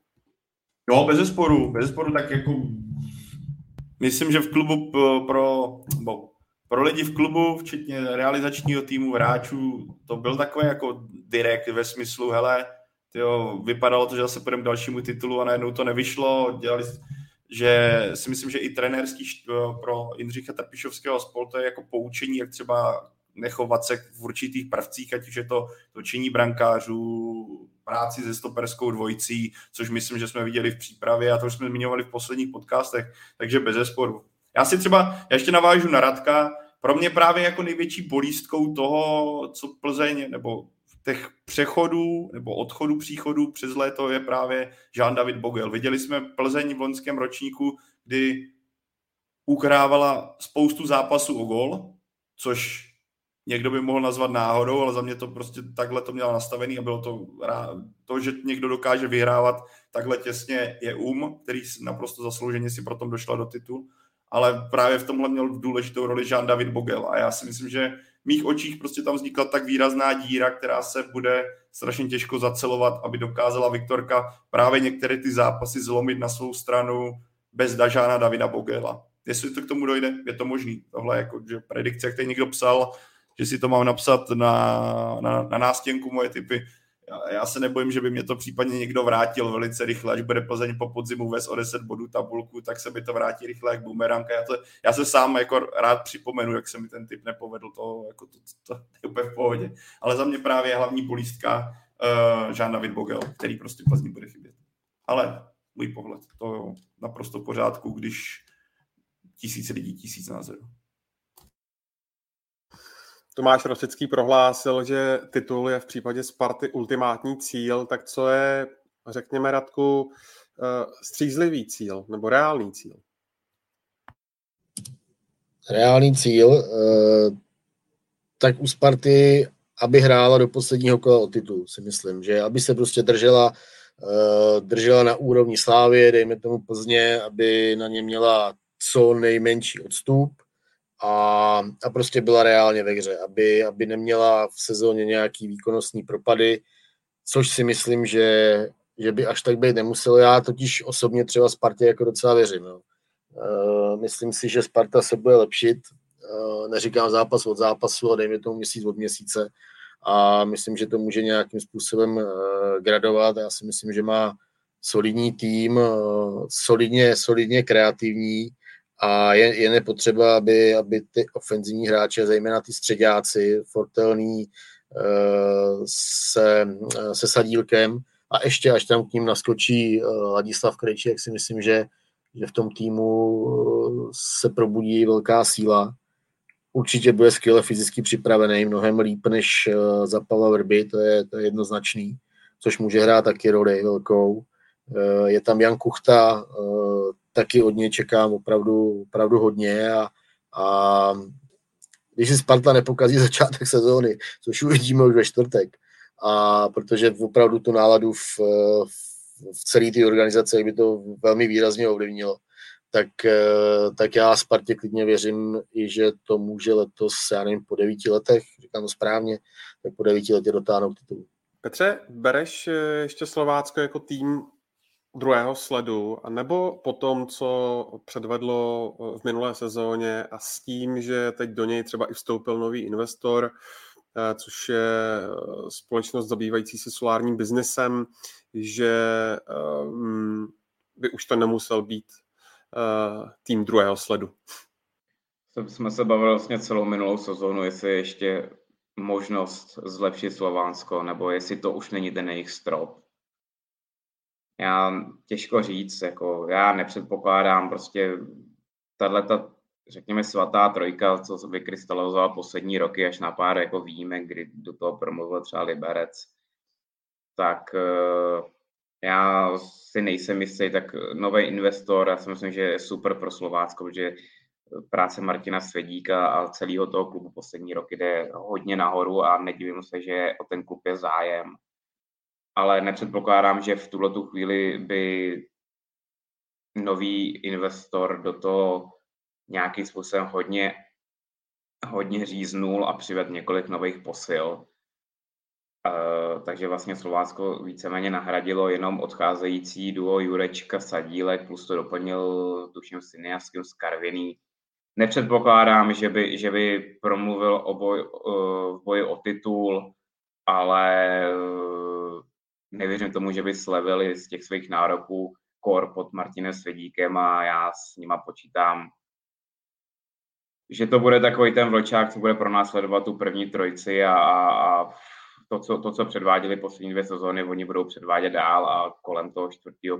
místa se oni budou neustále pohybovat, ale říkám, nepředpokládám, že by v téhle sezóně dokázali promluvit nebo dokázali rozdělit tuto trojici nějakým způsobem. Ale říkám, minulou sezónu jsem několikrát tvrdil, že už se nemají kam posunout vejš a stejně nám ukázali, že ta výkonnost se ještě může zlepšovat a dopadlo to ziskem poháru. Ale uvidíme, no. Jako třeba se budu plést a bude to jedno velké překvapení, ale nepředpokládám to, že by měli promluvit někam vejš. Já upřímně taky nemyslím, že Slovácko může zasáhnout do boju o titul. Za prvé, s tebou zmíněný majitel, já si myslím, že on přinese větší stabilitu, než že by měla najednou Slovácko nakupovat jednoho hráče za druhým, respektive, že by si najednou mohlo dovolit rozhazovat miliony na všechny strany. Tak to na mě zatím mají působí, že poté změní nějaké razadní jako filozofii nákupů, respektive obchodu. Zatím ničemu takovému nedošlo, ani o ničem takovém se jako zatím nemluví, že to je spíš jako stabilita pro ten klub samotný, protože naopak v minulém ročníku se často skloňovalo v zákulisí o tom, že finanční stabilita klubu z Uherského Hradiště není až tak dobrá a že by naopak mohlo prodávat, aby se to zlepšilo, což si myslím, že tímhle vstupem investora se mění, zlepší. Ale pro mě jako takové, jako, jak jsem mluvil v případě Plzni o odchodu Žána Davida Bogela, že si myslím, že v mých očích tam vzniká jako mezera, tak na Slovácku vidím jako to samé téma, protože ti odešel Václav Jurečka, který svým způsobem tím stylem hry navázal na Jana Klimenta, na tu práci, a respektive na ten vyřešený post, který Slovácko mělo, a útočník pro Slovácko je strašně jako důležitá část, respektive na něm vždycky, z jeho práce vždycky těžilo. A příchod Libora Kozáka, který bez urážky už prostě má to nejlepší asi za sebou a tím nějak nechci snižovat to, co dokázal, ale osobně si myslím, že už to nejlepší prostě už si stihl ve své kariéře. Není tak pohyblivý, je to spíš hráč do vápna. Myslím si, že Slovácko na to, a v tom stylu Slovácka, které známe, jako obrovská intenzita, napadání, že jo, pressing, velké naběhané kilometry. Zrovna po útočníkovi víme, co tam Václav Jurečka dokázal oběhat. A to je i důvod, proč vlastně v současnosti je ve Slávii, protože s tím stylem si o tu angažmá řekl.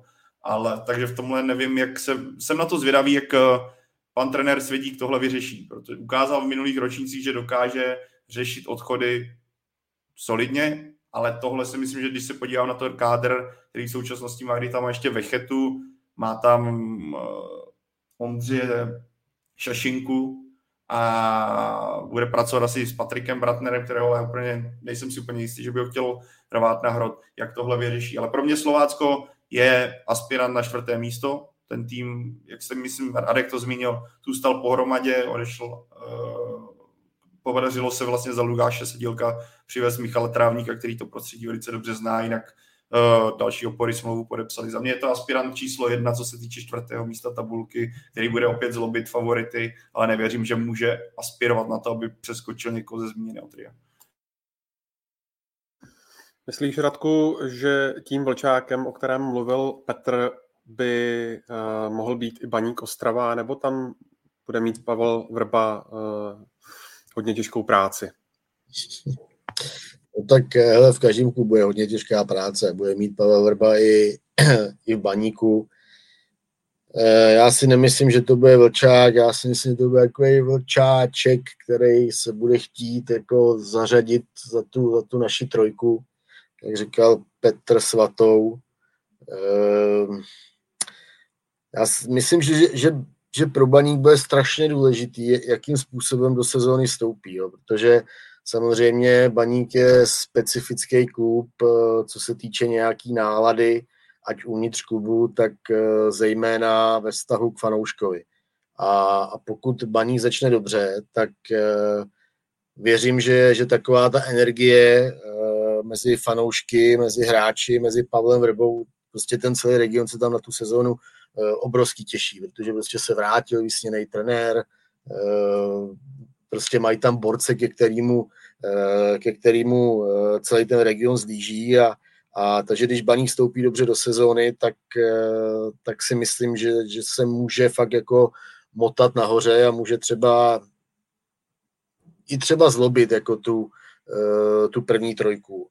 Ale reálně si myslím, že to úplně takový nebude a já spíš Baník vidím někde i vzhledem prostě k tomu kádru, který mě nepřijde úplně super, tak si myslím, že Baník se bude motat někde okolo 6. místa. Myslím si, že 5. místo, že tam skočí nějaký překvapení, který vlastně pozorujeme každý rok v té Fortunalize. Oni to byl Hradec, předtím Pardubice. Myslím si, že se může hodně nahoru třeba posunout Liberec. Věřím třeba Pavlu Hovtychovi, mladý Boleslavi, byť si taky nemyslím, jako, že ten kádr je úplně špičkově složený. Ale myslím, že tam prostě na tom 5. fleku bude nějaký překvapení a že Baník bude 6. Já bych, Radku, dokonce navázal na tebe. Já kdybych si měl typ, tak bych to překvapení viděl klidně v případě Jablonce, který by tam mohl skončit v mých očích díky těm posilám, které přišly. Ale já jenom krátce k Baníku, protože jsme ho grilovali poměrně v posledním díle a vlastně za ten týden se vůbec nic nezměnilo. Posily jako žádný další nepřichází, jak jsme se bavili posledně, nedošlo k nějakému výraznému posílení toho týmu, ta prezentace nebo jak se Baník zatím ukazuje, nebo jak působí, není nikterak jako za nějaký pokrok dopředu, žádná jako aspoň lehkou stopu změny, která na lavice došla, tam zatím úplně patrná, nebo tam zatím patrná není. Pro mě Baník bude, v mých očích bude Baník zklamáním sezóny. Pro mě Baník bude, kdybych si měl třeba teďka tipnout, tak bude na 6. místě a rozhodně nevidím výš. Zase může nastat nějaká změna, můžou ještě dojít posily, do konce přestupového období zbývá ještě spoustu času, ale pro mě Baník v současném stavu je aspirant v mých očích na to, aby bylo zklamáním sezóny, a když jsem si vypisoval nějaký seznam, jak by to mohlo vypadat ta tabulka, třeba top 6, tak jsem si Baník dal ještě, tak jsem si dal právě na 6. pozici, o které mluvil Radek, ale pro mě současný Baník jako nemá na to, ať už kádrem, nebo zatím hrou, aby vůbec mohl konkurovat té nejlepší trojce, a nemyslím si, že může konkurovat ani Slovácku v současném stavu. Tak dáme si to teď, řekněme, telegraficky, abychom to všechno stihli. Pojďme poskládat tu první šestku. Jak bude podle vás vypadat? Hele, tak já to vykopu, když jsem to vykopl a kluci, aspoň dám klukům šanci tyho si na mě nabrousit nože, pokud mě chcou sestřelit. Já bych se, ale moje šestka bude a napíšu si na nástěnku, abych si když tak to mohl omlátit o hlavu, až to na konci ročníku bude blbě. Ale typl bych si Slavie, Sparta, Plzeň, Slovácko, Jablonec, Baník Ostrava. A takhle to bude samozřejmě, protože to říkám já. Tak Sparta, Plzeň, Slávie, Slovácko, Liberec, Jablonec. Ne, Liberec, měním Liberec, Mladá Boleslav, Jablonec.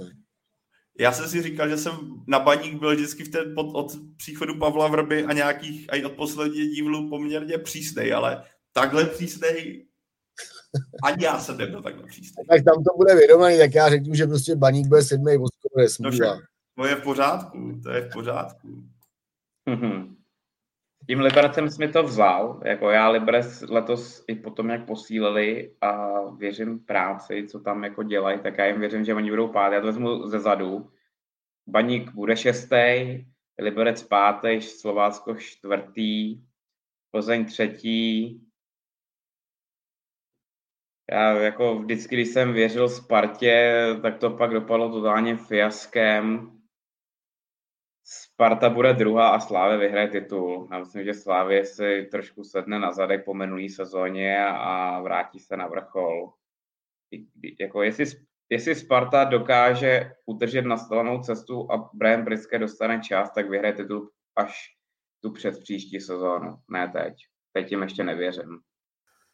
Dobře. Největší překvapení a největší zklamání podle vás?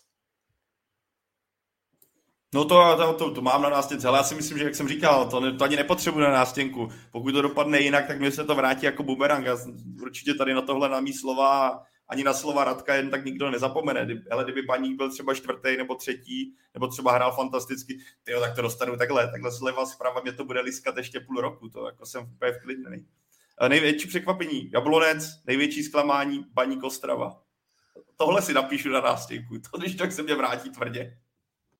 Největší překvapení, čekajte, já se pojďme na tu tabulku, abych tady na někoho nezapomněl. Největší překvapení, tak chtěl bych říct Hradec, ale to jako když budou 6, což teda nepředpokládám, tak to zase takový překvapení nebude. No Kucí. Já si myslím, že největší překvapení, že bude Bohemka. Je to možná trošku zvláštní vzhledem k tomu, že se moc jako neposílili, ale já si myslím, že Jaroslav Veselý, že je dá dohromady a že Bohemka se bude pohybovat někde okolo 8. 9. místa, což si myslím, že bude překvapení sezóny. A zklamání sezóny, tak já vidím průšvih prostě v Teplicích a myslím, že vzhledem prostě k takový té atmosféře, navzdory tomu, že tam je Josef Weber, velmi jako lidský typ trenéra, tak si myslím, že i Budějovice můžou mít jako poměrně velký problém po odchodu Horejše. Tak Petře, ještě když tě skočím, klidně nás posloucháte, tak si po konci streamu klidně zatipujte do komentářů na YouTube a kdo se tam trefí, tak ať nám to tam až po konci sezóny napíše, že se trefil a my ho slavnostně vyhlásíme, že to udělal správně tu nejlepší šestku. Já věřím, že to někdo trefí a nejsem si úplně jistý, že to budeme my, ale klidně budu rád, když tam budete pálit tipy a uvidíme, kdo nakonec bude nejpřesnější. To bude totiž taková naše nástěnka. Já nevím, jestli brát jako... Já považuji Teplice jako za zastupující tým, ale nevím, jestli je brát jako zklamání, protože jako... Poslední roky dělají všechno pro to, aby nakonec jako sestoupili, jo. Tak kdo sestoupí, tak to zklamání je asi, no. Tak já si myslím, že to samozřejmě. Jako pokud Brabec nevytáhne nějaký velký prachy a nekoupí nějaký 2 hráče ještě jako top, tak si myslím, že Baník bude zklamání letos. A myslím si, že překvapení, ale já nevím, jestli to brát jako překvapení. Myslím si, že jak jsem typoval Liberec nahoře, tak myslím, že oni můžou být jako nějaký způsobem překvapení. A po posílení čekám i od Pardubic, protože si myslím, že posílili velice dobře a za mě až nečekaně dobře. Takže jim dávám, že po té minulé sezóně, kdy to vypadalo chvilkama s nima nedobře, tak se budou moc pohybovat vejš. A jenom ještě bych navázal tebe, Radku. Sice věříš Bohemce, ale kdyby se včera viděl, tak si myslím, že bys možná nebyl tak optimistický, ale samozřejmě je to jenom příprava, jako, ale uvidíme. No. Tak rychle vedli 2-0, ne, jestli se nepletu. No, tak ale z toho si může říct spoustu pozitiv, jako.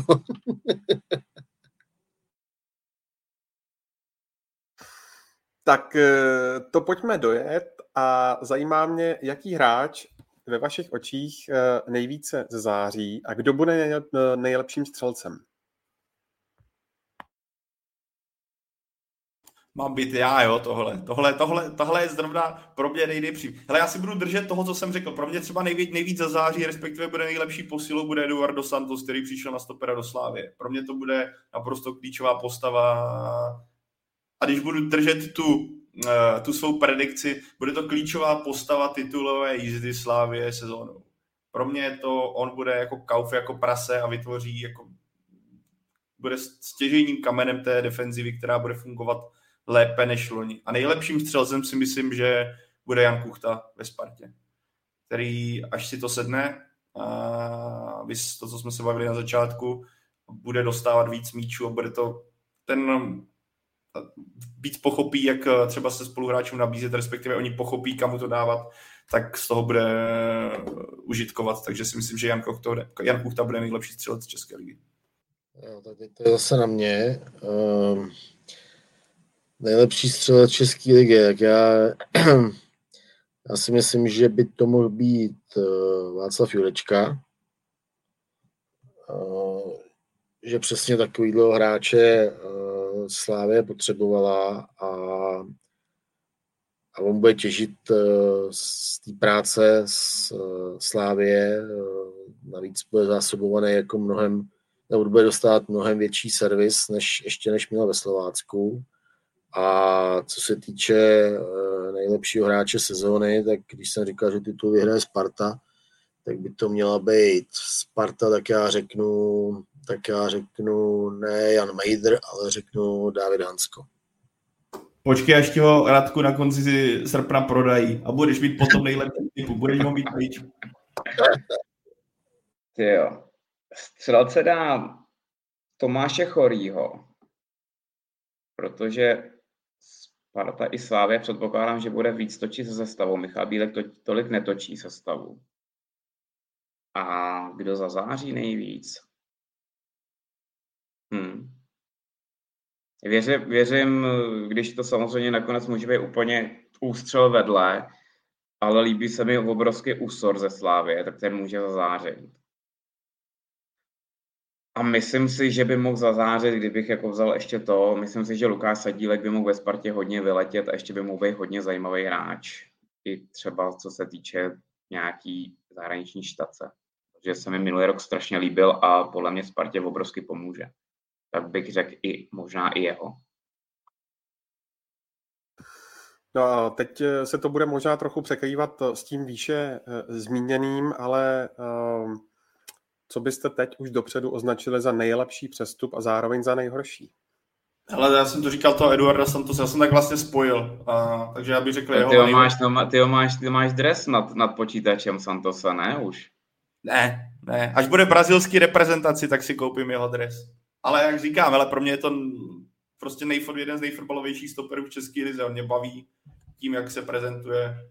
A taky to tak jako říkám i z toho pohledu, abych trochu jako vyšel z takové, jako bych netypoval úplně nějaký nejjasnější jméno. Ale on mě prostě od té doby, co byl v Karviné, tak mě jako stoper zaujel a baví mě. A myslím si, že Slavie, on může posunout defenzivu Slávie a Slávie může herně posunout jeho, jakou kvalitu bude mít kolem sebe. A nejhorší, co pro mě jako spíš, já nevím, jestli nejhorší, ale vlastně pro mě nepochopitelný, nebo taky příchod René Dediče do Plzně. To si myslím, že bude jako flop. Tam nevěřím, že on by Plzni něco mohl dát, respektive, že je to hráč pro tým typu Viktorky. Ano, je to takový ten habán dopředu, který odchodem Jana Davida Bogela zmizel jeden z týmů, ale přišel Jan Kliment, je tam furt trusa. Já vím, že Michal Bílek má rád tenhle typ hráčů, ale já nevěřím, že René Dědič, i když jsem ho viděl i v minulé sezóně druhé lize v některých zápasech, tak nevěřím, že tohle hráč pro Plzeň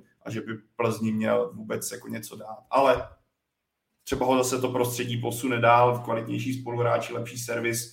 O tom, co, jak zmínil Radek, myslím, byl to Radek, ta síla na těch křídlech je enormní, když je to moské hráč, Okadu, Kopic a tedy, tak třeba nějaký ty centry tam přistanou, ale tohle si myslím, že bude jako hodně nepovedený.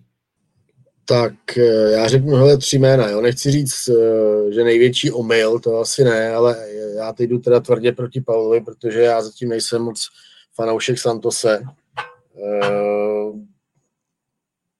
Jako budu potřebovat samozřejmě ještě utvrzení toho názoru, budu potřebovat jako větší vzorek zápasů ve Slávii, ale ano, fotbalovost jednoznačně, jako to s balonem si rozumí a tak dále. Trošku si myslím, že na tu svoji fotbalovost a řešení prostě situací trošku jako bohorovně, takže na to řeší, že se to Slávy nemusí v těch klíčových zápasech vyplatit. Jo. Jsem fakt na to zvědavý, jak to Santos chytne už třeba v tom dvojzápase s Panathinaikosem. Takže tam jsem jako velmi opatrnej a myslím, budu hodně sledovat Dominika Janoška v Pardubicích, protože když se vybavím ten loňský podzim v Plzni, tak si myslím, že tam Plzni obrovsky pomohl a mě hrozně překvapilo, že s ním Plzeň dál nepočítá minimálně, já nevím, na úrovni 14-15 hráčů stabilních v kádru, takže to si myslím, že třeba pro Pardubky může být velmi dobrá posila a byť se na ně snesla kritika po prvním utkání s Vikingem, tak já si myslím, že Honza Mejdr, že hodně pomůže Spartě. Jo, neříkám, že bude úplně prostě top špička, ale myslím si, že tam své opodstatnění v základní sestavě, že najde a že se to po sezóně vyhodnotí jako velmi dobrý příklad. Tak úplně poslední věc na závěr, a sice boj o udržení, respektive kdo se stoupí. Jak to vidíte? Teplice. Jako, podle mě se rozhodne mezi Teplicema a Zbrojovkou. Protože co jsem viděl, ani jeden z těchto dvou týmů úplně dobře neposiluje. Teplice teda vůbec, Zbrojovka udělala pár zajímavějších jmén, ale myslím si, že na ligu je to pořád docela jako, na udržení v lize je to pořád docela málo. Je tam sice Falta, ale jako jinak jako byl bych hodně překvapený, kdyby někdo z těchto dvou, kdyby to nebyl někdo z těch dvou týmů, ale i přesto favorizuju, že letos už spadnou Teplice. Dělali proto poslední pár sezon, proto dělají všechno, aby spadly a nakonec se to teda jako asi definitivně povede. Takže asi je typu. No, já to vidím úplně stejně. Já si myslím, že taky největší do adeptí jsou Teplice a Brno. Myslím si, že na tom 16. místě, že skončí Brno nakonec, že Teplice půjdou do baráže. Hodně lidí taky třeba zmiňuje Pardubice, já si to nemyslím. Myslím, že Pardubice letos budou víc v klidu než minulý rok. I vzhledem k tomu, že začnou jaro na domácím stadionu a což určitě prostě do toho klubu je jako obrovskou euforii a energii, takže předpokládám, že Pardubice soutěž zachrání. Já kdybych si měl typnout, tak souhlasím s Teplicemi. Čekal jsem, že po tom, jak se loni zachránili, nebo loni v poslední sezóně zachránili, že tam dojde k nějakému hození záchranného kruhu a budou zejména na tom přestupovém trhu aktivnější, ač vím, že to finančně omezené, ale nějakým způsobem se pokusí přivádět hráče třeba za nízké sumy, ale nějakým způsobem třeba budou se agresivnější na nějakém volném trhu. Ale když se podívám, co se v Teplicích za to v létě stalo zatím, tak mi přijde, že to je jasný aspirant číslo 1. A já třeba teďka půjdu proti proudu já, oproti klukům. Já si myslím, že Brno na tom nebude tak špatně a že si myslím, že ty přestupy, když jsem viděl kádr Brna v druhé lize, tak ty přestupy, které zatím se udály, tak jsou progresem toho týmu kupředu. Ne, ale u Brna je jako jeden zásadní problém, který může nastat. Víme, jaké to je u nováčku, o tom prvotním elánu a vstupu do sezóny, kde tě to může nakopnout. A Brno má prvních 6 kol úplně pekelný los, jestli se nepletu. Koukám na to, má Slovácko, Sigmu, Bolku, Plzeň, Slávy a Baník, což je jako kombo dost přísný na to, aby ses na někom chytl. U Brna je jako v mých očích, jako jestli je někde zásadní problém, tak to může být útok, protože za Jakuba Řezníčka není alternativa a Jakub Řezníček, nevím, jestli trošku zhubil přes léto, ale potřeboval by oproti té druhé lize nějaký to kýlečko dolů hodit dolů, jako pryč. Takže v tomhle směru, ale já si myslím, že Brno z tohohle jako vyvázne, že ta kvalita kádru bude natolik dobrá, aby nebojovali s Teplicemi o sestup a že tohle je Teplice. A naopak bych si tipl, a teď mi to Radek vrátí, z toho, jak to se vlastně děje v Hradci a kteří kluci vlastně odešli z toho kádru, nevím, jak nakonec to bude s Adamem Vlkanovou, viz slova, že byla vlastně jediná oficiální nabídka a to, kdyby on zůstal, tak věří, bude, to z jeho strany nebude určitě ideální vysto, když tehdy o něj stál Baník a po té skvělé sezóně měl najednou propad, myslím, že by ho to poznamenalo, viz i ten rozhovor, který on dal před sezónou. Takže by mě nepřekvapilo, kdyby zatímco loni Hradec hrál tak vysoko, tak kdyby letos Hradec se pohyboval spíš těch nižších patrech tabulky, ale pro mě jako aspirant na sestup jako jasný a nevidím tam ani nikoho, kdo by měl s Teplicemi o to pozici bojovat, prostě Teplice půjdou dolů. Jak říkal Petr, dobře, tak dlouho kolem toho chodí Teplice, až do toho prostě zaplujou.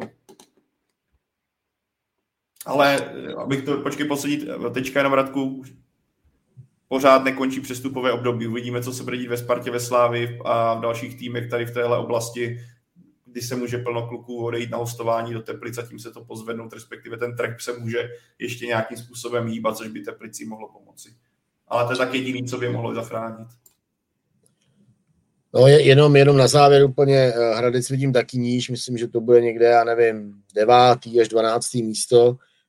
Problém je v odchodu Krále, samozřejmě středovýho stopera. Je to vidět i v přípravě, prostě, že to jako není ideální a Hradec prostě na tuhle pozici hledá. A Mejdra si myslím, že je schopný nahradit Adam Gabriel, ale když ty si mluvil o losu Brna, tuším, tak Hradec má los následující. Jo. Má v neděli Slávy, jede na Slovácko a má doma Plzeň. Jo. Takže prostě 3 kola úplně brutální los, pak na Bohemku, taky nic jednoduchýho, jede do Mladé Boleslavy, vlastně na domácí hřiště, pak doma Baník Ostrava, jo, jako to je fakt masakr a Hradec může mít, já nevím, po 6 kolech třeba 2 body nebo 3 body a bude tam problém, jo, takže v tomhle ohledu určitě jsou Hradci, nebo vím to 100%, jsou Hradci všichni na špičkách. A víme, jak v Česku nebo v českých klubech dokáže rychle vzniknout panika po pár nepovedených zápasech, kdy potom pozice trenéra není nikterak stabilní a to se může přenést na celou kabinu. Takže tady jak jsem dobře to zmínil Radek, jsem vůbec nevěděl, že Hradec má až takhle extrémní los. Pro Brno a pro Hradec tohle představa, že třeba budeš po 6 kolech na 2 bodech, tak jako může vzniknout hnedka jako poměrně ohýnek na té střeše, který se bude blbě hasit a klidně se můžeme potom bavit o tom, jakou pozici bude mít třeba Richard Dostálek ve Zbrojovce Brno, kdyby ten začátek ujel hodně dopryč. Tak jo, tak to je z dnešního vydání Fotbal Focus podcastu všechno. Radek Špryňar, Petr Nerad a Pavel Jahoda, to byl mozkový trast dnešního dílu. Mockrát díky za váš čas, kluci. Já taky děkuju, hlavně díky za pozvání.